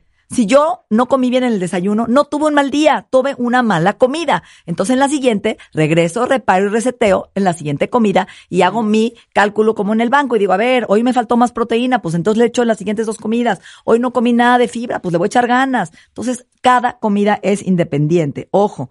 ¿Sí? No coman sus emociones. La gente come por ansiedad, depresión y aburrimiento. En vez de trabajar tus emociones y anestesiarlas con comida, tanto buenas como malas, empiezas a canalizar las emociones de una forma diferente. Vuélvete un comedor intuitivo, no un comedor emocional. Respeta a tu cuerpo, respeta tus señales. Anticipa y planea. Ser sano no es llegar y decir, ay, salgo de mi casa y a ver qué me encuentro. No. Es llevar tu lunch. Siempre traigo mi lonchera, Rebe sabe, mis nueces, sí o no. Siempre hay, mi coche es un refrigerador, o sea, una despensa. Entonces siempre traigo algo sano y rico y delicioso, por si me da hambre, ahí está. No encuentro lo primero que se me aparece en el camino. Es un compromiso conmigo, pero no me castigo y no me autorreprocho y no digo, oye, hoy comí mucho, ahora mañana tengo que hacer 5 horas de ejercicio o no comer. Eso de compensar no funciona. El cerebro no lo entiende. El cerebro quiere placer, quiere felicidad. Entonces, todos los días es una oportunidad de sanarte, de motivarte, de cuidarte y de quererte. La comida es información y es salud. Cada comida es una oportunidad de sanarte, no es un castigo o premio.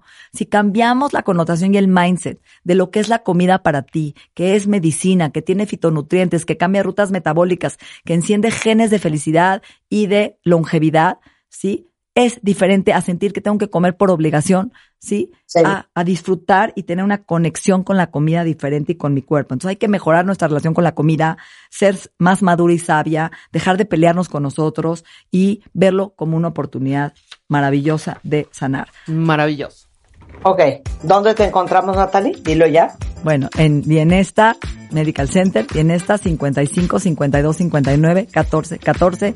Tenemos sucursales, tenemos podcast, Instagram, todo para acompañarlos de verdad siempre con recetas y consejos para que dejen a ver que las dietas son sus enemigos, la comida es tu amigo. Eso, eso, Natalie, cómo no. Natalie, te queremos. Te queremos. Te queremos, Natalie, te queremos. Oigan, a ver, una felicidad. Todos los que ya tienen a los hijos de regreso en la escuela. ¿Quién de ustedes, mamás, papás, es el comisionado de armarles el lunch de lunes a viernes? La otra vez me estaba carcajeando de acordarme del infierno que era para mí armarles el lunch a mis hijas. Me la vivía con unos apuros. Bueno, y aparte se me acababa la creatividad. Si ustedes andan igual, fíjense que San Rafael acaba de lanzar una nueva pechuga de pavo en rebanadas sándwich, o sea, cuadradas. Es balance y son una verdadera joya, literal. Son rebanadas perfectas para armar el sándwich perfecto con el mínimo esfuerzo. Son una delicia, pero lo que más amo es que son súper delgadas, como tanto nos gusta y con el delicioso sabor de su receta tradicional, 100% pechuga de pavo. Ya saben que no hay picky eater más grande que yo, así que cuando les recomiendo algo es porque de verdad ya pasó mi filtro Y si quieren ver todos los productos que tiene la línea Balance de San Rafael, entren a vidaenbalance.com o síganlos en redes como Vida en Balance MX, que miren, hasta recetas tienen. Y luego el otro día estaba yo en mi casa viendo una serie, mis hijas en el celular viendo películas, Juan, mi marido, trabajando en la computadora, y entonces pensé, qué importante tener un buen internet para que todo el mundo pueda estar haciendo lo que se le ronque la gana y no haya pleitos por el internet. Y por eso en mi casa tenemos Easy, porque chéquense los beneficios y alegrías que tienen como Wi-Fi Solution. Te ayudan a aprovechar el internet de tu casa al máximo. Tienen Easy Go para ver cualquier canal de televisión en HD en donde estés. Easy TV, que te permite tener pues todo el contenido de películas y series. Y si ustedes no están contentos con su Wi-Fi, contraten Easy. Van a llegar, van a evaluar, a ver cuánta gente está conectada, qué aparatos usan, para que no haya pleitos por el cuento de se cayó el Wi-Fi o oigan, ya, cierra la computadora, se me está cortando el Zoom, ¿no? Bueno, easy.mx, chequen todas las alegrías que ofrecen por si alguien de ustedes ocupa. Escuchas a Marta de Baile por W Radio. Síguenos en Facebook, Marta de Baile, y en Twitter, arroba Marta de Baile, Marta de Baile 2022. Estamos de regreso y estamos donde estés. Silvia Cruz Martín del Campo, ¿cómo está usted? Hola Marta, ¿qué tal? ¿Cómo te va? Bien, ¿y tú? ¿Cómo bien, te va la vida? Qué bonito. Qué bueno, en la barra de un bar. Me da mucho gusto, mi queridísima Silvia.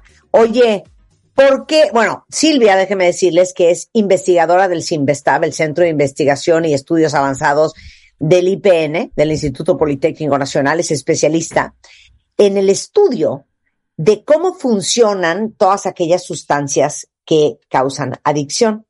Y hoy vamos a hablar de los efectos y consecuencias del consumo de los hongos y del peyote.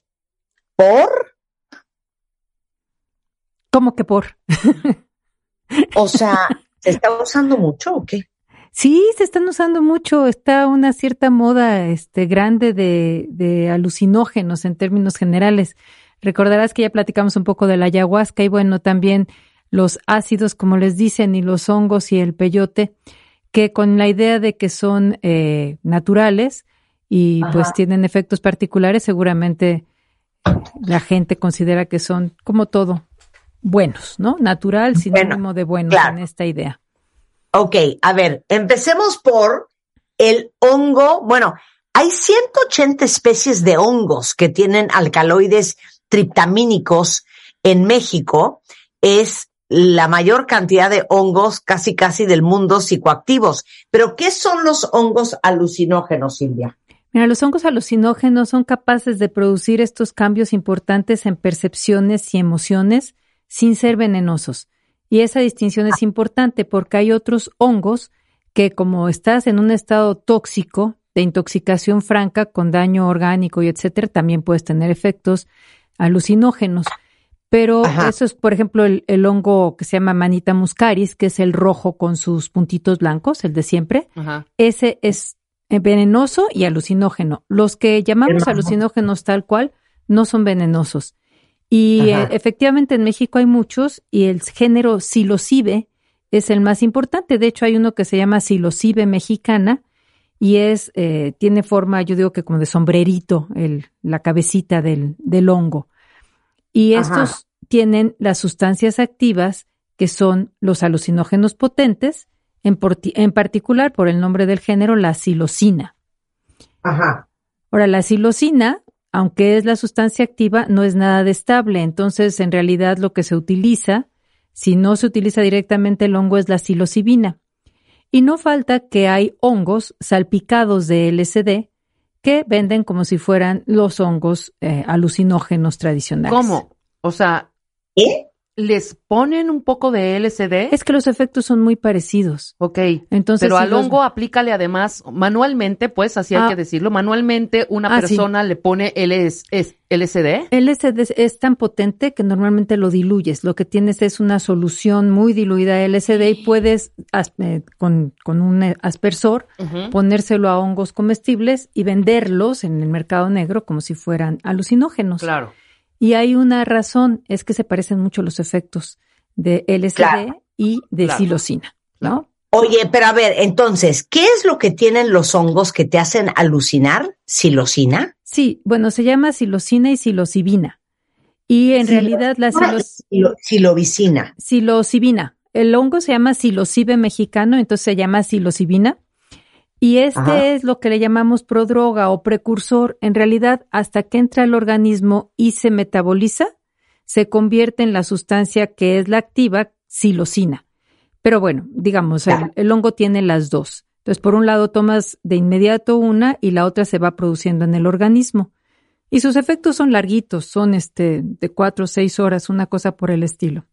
O sea, si nos los tomamos ahorita a las 12:30 de la mañana, Marta y yo, ¿nos va a empezar a hacer efecto a qué hora? Como dentro de 20 minutos más o menos, 30 minutos. Sí, pero nos va a durar hasta las 6 de la tarde volada. Exacto, el efecto de duración es el largo. Ese es el largo. O sea, es inmediato el efecto en el que te lo tragas, y hay mucha gente que ahorita nos dices por qué le ponen hasta mielecita y también al peyote, pero he escuchado que a los hongos. Pero no es tan inmediato, o sea, te digo unos 20 minutos, una cosa así, porque es por vía oral, ¿no? Todo lo que es por vía oral se tarda un ratito más. ¿Y qué hace en el organismo? En el momento que te lo tragas, lo masticas, ¿qué pasa en la sangre en ese momento y luego para que llegue al cerebro? Bueno, empiezas precisamente recibes la psilocibina y se empieza a metabolizar en psilocina, a producir la sustancia activa. La sustancia activa llega en la sangre, se puede pasar atraviesa la barrera hematoencefálica y bueno, ¿qué pasa? Directamente llega a unos receptores que son los receptores a serotonina, un tipo particular, se llaman 5HT2A, que están en la corteza prefrontal. Bueno, están en varias partes, pero muy concentrados en esta parte de la corteza. Y pues la vista es una cosa muy particular que tiene muchos componentes en realidad, componentes más allá del ojo, digamos. Y si tú das una estimulación eléctrica en corteza prefrontal, puedes tener estimulaciones visuales. Y como estas sustancias llegan ahí, empiezan a producir las estimulaciones visuales, que son las alucinaciones más comunes. Pero hay muchos otros efectos. Como sabes, la serotonina modula también el estado de ánimo. Sí. Y estas cosas se parecen a la serotonina y se pegan a los mismos lugares. Y entonces, además tienen otros efectos, pero me voy a quedar con este muy clásico serotoninérgico. De hecho, LSD, psilocibina, psilocina y mescalina, que es el compuesto activo del peyote, todos son serotonérgicos, se llaman. O sea, son capaces de unirse a ese mismo receptor, 5HT2A. Y por eso todos tienen efectos parecidos. La diferencia básica es potencia. Y por potencia ya hemos dicho que no es cuánto efecto produce, sino con qué cantidad produce el efecto. Es mucho más potente la LSD, la dietilamida del ácido lisérgico, que, por ejemplo, la psilocina. Para uno se necesitan microgramos, que es nada, y para el otro miligramos. ¿Sí? Y para, por ejemplo, la mescalina, que es la del peyote, se necesita medio gramo. O sea, también miligramos, pero más. Sí. Entonces necesitas diferentes cantidades de las sustancias, y hablo como si estuviéramos teniendo el polvo. En realidad, no. Tienes el hongo, y en el LSD, pues la LSD sí tienes el polvo o el líquido, y en la mescalina tienes el peyote. Entonces, las cantidades que se consumen y eso son diferentes. Pero tienen un mecanismo de acción muy parecido. Y no solo producen las alucinaciones, que pueden ser patrones geométricos, por ejemplo, ver pues cosas radiales con patrones muy definidos, repetidos, que se mueven, sino otras cosas, halos en los objetos. Puedes ver como si fuera una película que grabara al mismo tiempo, o sea, que vas dejando la huella en el movimiento de las cosas. Sí, que lo ves tu mano en, como en cámara lenta y vas dejando el halo de la mano. El huello, todo eso tiene sus nombres. Un amigo que se metió una dosis importantísima, Marta, Silvia, de hongos, pero impresionante. Ajá. Se regresa en carretera manejando y decía, fue el viaje más espantoso que he tenido en mi vida porque yo era parte del coche. Así entonces, esa es otra. Mis manos se convirtieron en el volante, Marta. Mi cuerpo en el coche. Entonces me fundía esa con el volante. Sí. Imagínate si alucine en una carretera. Y me oye, dijo, pero ¿por qué alucinas? A ver, explica con peras y manzanas, Silvia. ¿Por qué alucinas eso? ¿Por qué eso? Bueno. No, lo que sea que alucines. No, sí son alucinaciones particulares, ¿eh? O sea. A ver, explica. Están estas cosas que te digo visuales y en parte es por la zona en la que actúa. Si yo, bueno, es que la vista va mucho más allá del ojo, esa es una parte que habría que tener claro, ¿no? El ojo recibe y la luz se convierte, este estímulo óptico, en un estímulo eléctrico que viaja a varias partes del cerebro, incluyendo la corteza acá en la parte occipital y en la parte temporal, a los laditos, y también hay una comunicación, hay una red, vamos, ver es una cuestión que tiene que ver con todo el cerebro, o con varias partes del cerebro, sí. No solo con los ojos. Y si tú estimulas eléctricamente varias partes del cerebro, puedes evocar alucinaciones. Uh-huh. Y alucinaciones de diferentes tipos. En estas en particular, que son muy tipo serotonina, y en esa zona son muy visuales, varias de esas. Y entonces se puede producir esta cosa que decías, el sentirse parte del entorno, el ver las manos, las piernas lejos, el que la cabeza crezca, y todas estas, y una mezcla además de sensaciones.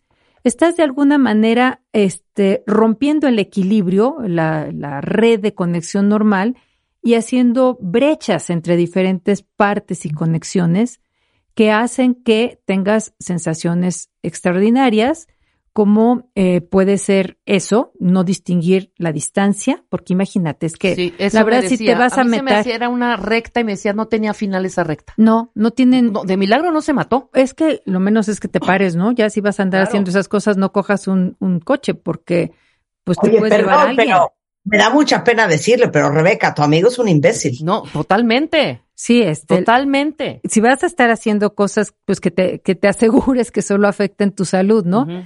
Y no la pero entonces más. La alucinación, depende cuál sea, es el lugar en donde esa droga o ese hongo en lo particular pega en el cerebro. Uh-huh. Porque mucha gente dice, no sabes qué impresionante los hongos. O sea, te fusionas con la naturaleza. Es que se siente... Porque estás alterando tu visión. Estás alterando varias cosas, tu visión y tu fisiología, porque también tienes un estado de mayor estimulación adrenérgica. Uh-huh. La visión no solo se distorsiona por la parte de la estimulación de ciertas zonas del cerebro, sino porque además se produce la la dilatación pupilar. Si alguna vez les han a ustedes dilatado la pupila para un estudio de ojo. Sí, de la vista, claro, por supuesto. ¿Qué te pasa? Pues como que veo borroso. ¿Ves borroso, no? No veo bien, exacto. No puedes enfocar a lo lejos. Nada. Entonces, de por sí ya tienes una alteración en la entrada de luz y luego en el procesamiento de la imagen. Uh-huh. Esa es una cosa muy importante. Y pues no creas que se sabe absolutamente todo de alucinógenos. Se sabe qué se necesita mínimamente para que produzcan las alucinaciones, pero no es lo único con certeza, porque... Incluso cada sustancia puede tener ciertos tipos de alucinaciones. Okay. Estas de las que hablamos, LSD, psilocibina y mescalina, la del peyote, pues son muchas visuales y muchas perceptuales, pero también le pega muy duro a la emoción, porque pues la emoción tiene que ver con la serotonina también. Claro. Y cuando está cerca los cambios en neurotransmisión de la zona, por ejemplo, del hipocampo, que tiene que ver con la memoria, pues hay cosas que se recuerdan muy vivamente. Entonces, no solo es lo que están viviendo y lo que están experimentando en ese momento, sino un cambio afectivo muy profundo. Y esto puede ser en un momento dado algo deseable o algo indeseable. Uh-huh. Un buen viaje, como le llaman, pues tiene algunos aspectos esto de extraordinario, y un mal viaje tienen estas partes de gran terror y gran ansiedad. Y puede ser en un mismo viaje que se den las dos cosas, o sea, que pases de uno al otro. De un estado al otro, claro. Así de una euforia y un estado como ya resbaló, me siento bien y estoy conectado con la naturaleza, a que es esta pesadilla, denme un cuchillo que me quiero matar y matar a todos. Sí, hay testimonios muy interesantes en los dos sentidos, ¿no? Con frecuencia y dependiendo, curiosamente, porque eso es a lo que se le llama set and setting. Okay. Dependiendo de esas cosas es cómo lo vas a interpretar y cómo lo vas a vivir. Si, por ejemplo, yo hice alguna vez un estudio de alucinógenos con disolventes, porque los disolventes pueden producir, el tolueno puede producir alucinaciones. Uh-huh. Y algunas alucinaciones aquí entre mexicanos eran ver a la Virgen o al diablo.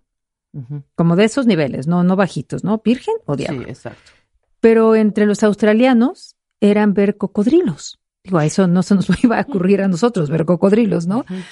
O ver muchas espirales o cosas de su paisaje desértico. Sí. Entonces, el entorno y lo que tú tienes de referencia modifica. Claro, tu banco de memoria impacta en lo que vas a alucinar. Toda tu referencia.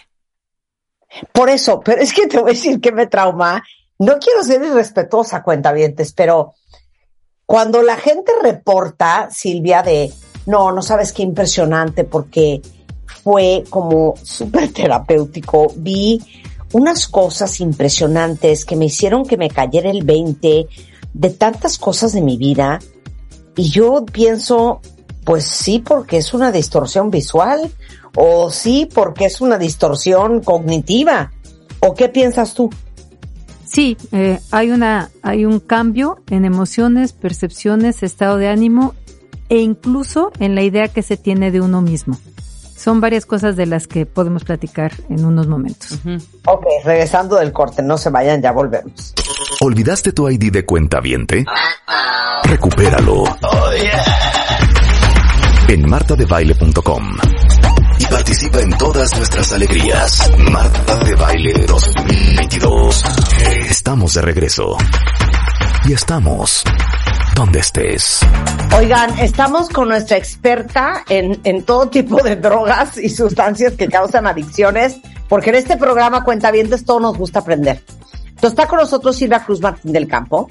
Ella lleva toda su vida en el CINVESTAB, que es el Centro de Investigaciones y Estudios Avanzados del Politécnico en México, estudiando cómo funcionan las sustancias que causan adicción, desde el alcohol hasta el cigarro, desde la mota hasta el fentanilo, y hoy estamos hablando de los hongos y el peyote. Entonces, los hongos tienen psilocibina, que después se convierte en psilocina, lo dije bien, ay, ¿viste Perfecto. Qué bonito? Psilocibina, en el cerebro, y estas alucinaciones que reporta la gente que se mete hongos tienen que ver, como bien lo explicó Silvia, con la parte del cerebro en la que esa sustancia ataca, que pueden ser alucinaciones visuales. ¿Cuáles otras, Silvia? Despersonalización, desrealización, que es esto de sentirte parte del entorno completamente. Y yo y el árbol somos uno. Ajá, exacto. Esas. Y es nada más cómo esa sustancia, el activo de esa sustancia, actúa en esa parte específica del cerebro. Luego ya vamos a hablar del rollo terapéutico, porque aparte les tengo una súper sorpresa, pero ya hablamos de los hongos. Ahora, ¿qué es el peyote? ¿El peyote no es un hongo? El peyote es una cactácea. Ah, es una cactácea. Es una cactácea, sí, y tiene la mescalina. Hay estudios súper interesantes. Fernando Benítez, que era así como que antropólogo, que estudiaba toda la parte antropológica del consumo de estas sustancias, tiene un par de libros, uno del peyote y otro de los hongos alucinógenos, que curiosamente le llama hongos alucinantes. Y ahí platica mucho de cómo se han utilizado ceremonialmente, porque el peyote es lo que se usa en ceremonias de huicholes. Y, bueno, claro que el contexto es muy diferente. La mezcalina es muy parecida a las otras que hemos platicado ahorita, pero se necesita todavía una concentración mayor. Es muy amarga, todas estas cosas son muy amargas, Rebeca, por eso luego las mezclan con miel. Con miel, exacto. Con miel, porque el sabor es muy amargo. O bien en el caso de la mezcalina, lo tratan de que pase a una solución habiendo hervido a los gajos del peyote. Y pues tiene efectos muy similares también, pero... Pero ¿qué es lo que tiene el peyote? Mezcalina. Mezcalina con S. Ok, ahora... La gente lo pone con Z por si se parece al mezcal, pero no. No, pero le pega también, igual que el hongo, a la serotonina del cerebro. Es lo mismo, sí, es el mismo mecanismo de acción muy parecido. Básicamente para las alucinaciones es ese, pero se necesitan concentraciones más altas. Y una característica de estas sustancias es que la gente que las consume no se desconecta completamente del entorno, sabe que está alucinando. Y eso hace que el entorno sea muy importante. Le llaman al estado de predisposición, digamos, antes del consumo, set, y a lo que tiene alrededor, setting. Entonces, te podrás imaginar que es muy diferente la predisposición que tienen las huicholes, por ejemplo, que van y hacen una peregrinación y tienen una serie de leyendas, como que el peyote es el corazón del venado, un venado que se sacrifica por los hombres, y hasta el primer peyote que recolectan, lo recolectan flechándolo, con una flecha, como si fuera cacería. Y además lo hacen después de un periodo largo de ayuno y de una peregrinación en donde hay varias actividades, como que, por ejemplo, la comunidad va diciendo cuáles son, cada uno de los miembros de la comunidad, cuáles son las fallas que ellos consideran que han realizado, y hacen un nudo en un cinturón, y luego ese nudo todos juntos en fogata, los cinturones los queman. En fin, hay un proceso en el que se considera que hay una purificación, un trabajo de comunidad. Y después el chamán consume el peyote y después lo consumen los otros estando en ayuno. Eso no tiene que ver con una característica que puede ser alguien que considera que va a tener este viaje parecido. Si su... bajándose del periférico. Ajá, digamos, ¿no? No es el mismo. Entonces, el contexto físico y social y las actitudes de la persona que va a consumir o de quien está con quien va a consumir son fundamentales. Claro. Ya. Ahora, vamos a hablar de otra cosa y les tengo preparado una sorpresa porque ustedes no están para saberlo, pero hace dos días... Sí. Hace 2 días cené en la ciudad de Boston con Sanjiv Chopra, a quien hemos tenido en el programa. Es un extraordinario patólogo de la Universidad de Harvard. Y estábamos platicando, específicamente, Silvia, cuentavientes, sobre la ketamina y cómo en Estados Unidos cada vez se está usando más la ketamina para propósitos terapéuticos, sobre todo en el tratamiento de la depresión. Y entonces me dijo que me iba a conectar, para que lo trajera yo al programa, cuentavientes, a un doctor en la Universidad de Harvard que está haciendo estudio sobre el uso de psicotrópicos para el tratamiento de enfermedades mentales. Súper interesante. Súper interesante. De seguro ya lo has oído, Silvia. Sí, esa es una parte muy interesante, que durante los 60 y los 70 del siglo pasado hubo muchos intentos, pero sin nada de las, digamos, controles de calidad del que se requieren ahora para hacer estudios clínicos. Mucho de personas que te cuentan que cuando lo consumieron fue un cambio tal que se sintieron mejor, por ejemplo, de la depresión o de la ansiedad. Actualmente sí se están haciendo estudios con dosis controladas en settings terapéuticos, dentro de procesos psicoterapéuticos, con médicos y con dosis controladas y bajas para ayudar, porque esta gran emotividad que se produce cuando se consumen sustancias alucinógenas que modifican tanto la emoción y los sentidos, puede hacer que afloren ciertas cosas que ayuden a las personas o que experimenten algo extraordinario que los hagan salir de esta idea de tedio, de que la vida no vale nada, etcétera, pero no tiene nada que ver, y eso sí es importante decirlo, con el consumo por fines nada más recreativos, digamos, o psicotrópicos, en entornos en donde hay un pseudo chamán, porque la inmensa mayoría no tienen nada de chamanes verdaderos, trabajan de otra cosa el resto del tiempo, con dosis que no tienes la menor idea que te están echando y en cantidades que no sabes. Y además sí me gustaría mencionar que sí hay un trastorno que se puede asociar al uso no controlado de alucinógenos de este tipo, como los del peyote, los de los hongos y los de la LSD. ¿Qué aguas? Aquí la diferencia pues es solo potencia, aunque unos sean naturales y otros sean sintéticos. Claro. Ahora, nada más antes de terminar rápidamente, háblame del mal viaje y del peligro y el riesgo hasta de muerte del uso de peyote y de hongos.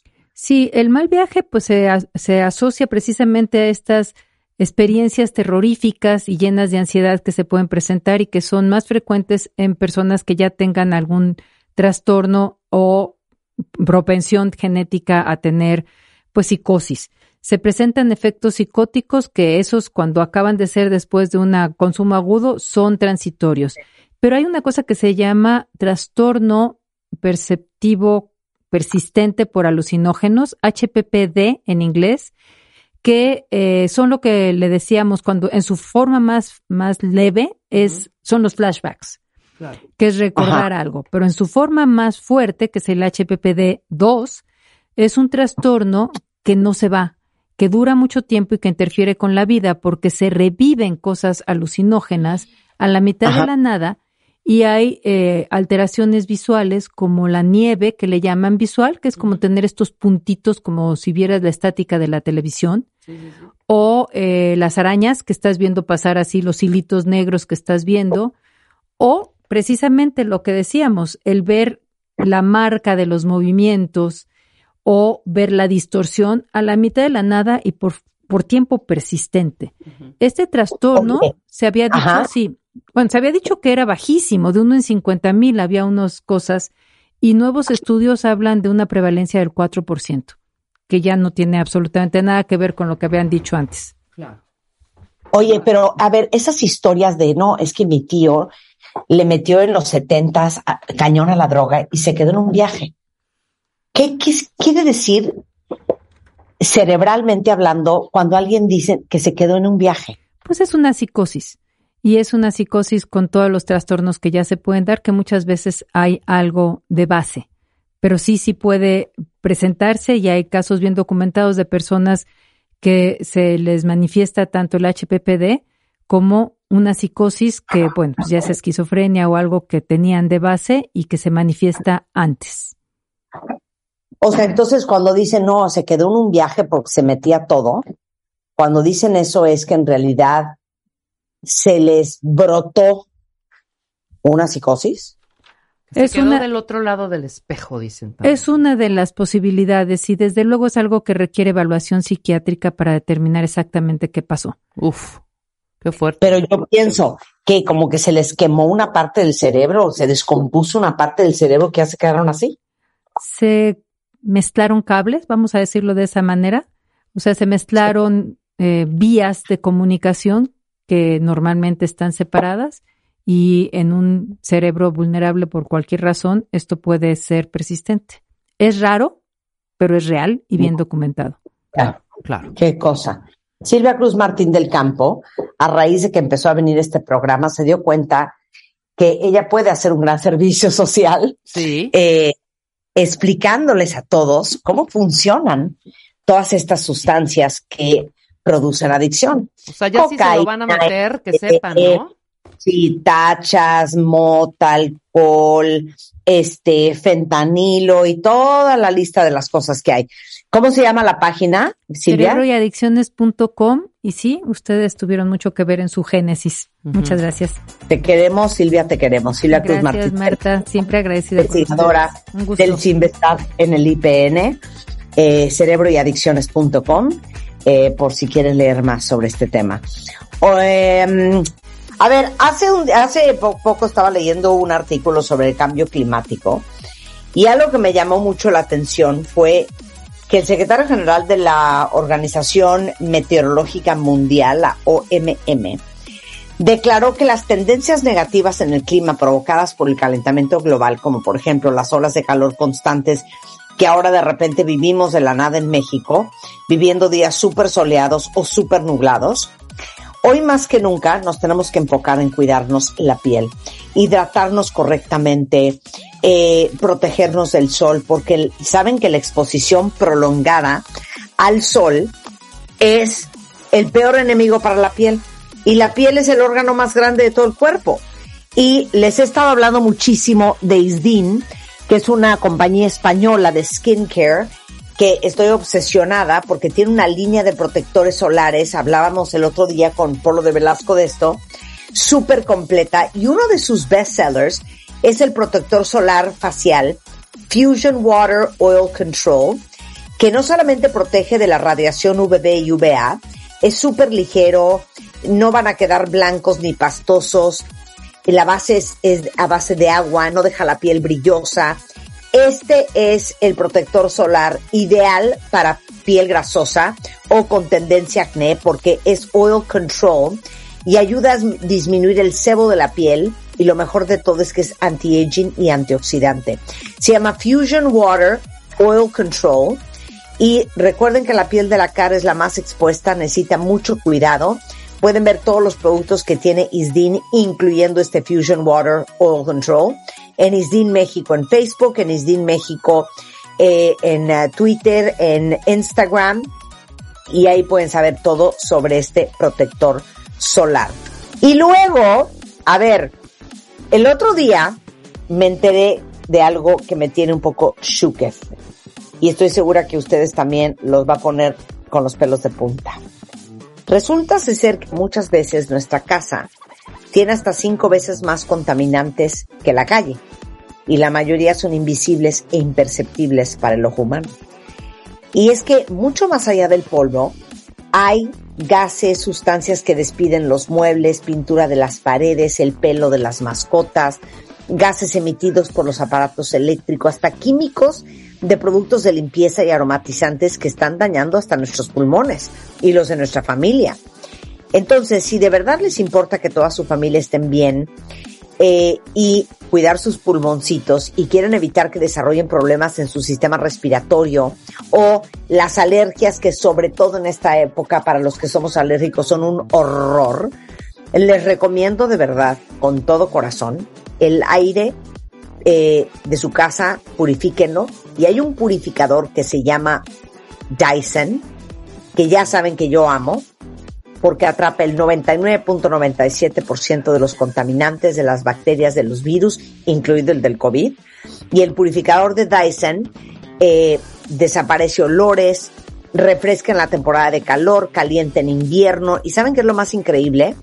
Que tienen una app nueva que se llama My Dyson, donde pueden monitorear la calidad del aire en tiempo real y saber cuándo es momento, por ejemplo, de cambiar el filtro. Yo tengo un purificador Dyson en cada cuarto de mi casa, en el de tele, en el mío, en el de las niñas, el de los niños, a donde estamos y donde dormimos. Y no saben cómo cambia la calidad del aire. Si quieren saber más, en Dyson.com.mx o pueden visitar el Dyson Demo Store, que está en el Centro Comercial Antara, en la Ciudad de México. Estamos de regreso mañana en punto de las 10 de la mañana, cuentavientes. Pásenla bien. Hasta la próxima. Adiós. Escuchas a Marta de Baile por W Radio. Síguenos en Facebook, Marta de Baile, y en Twitter, @Marta de Baile, Marta de Baile 2022. Estamos de regreso. Y estamos donde estés.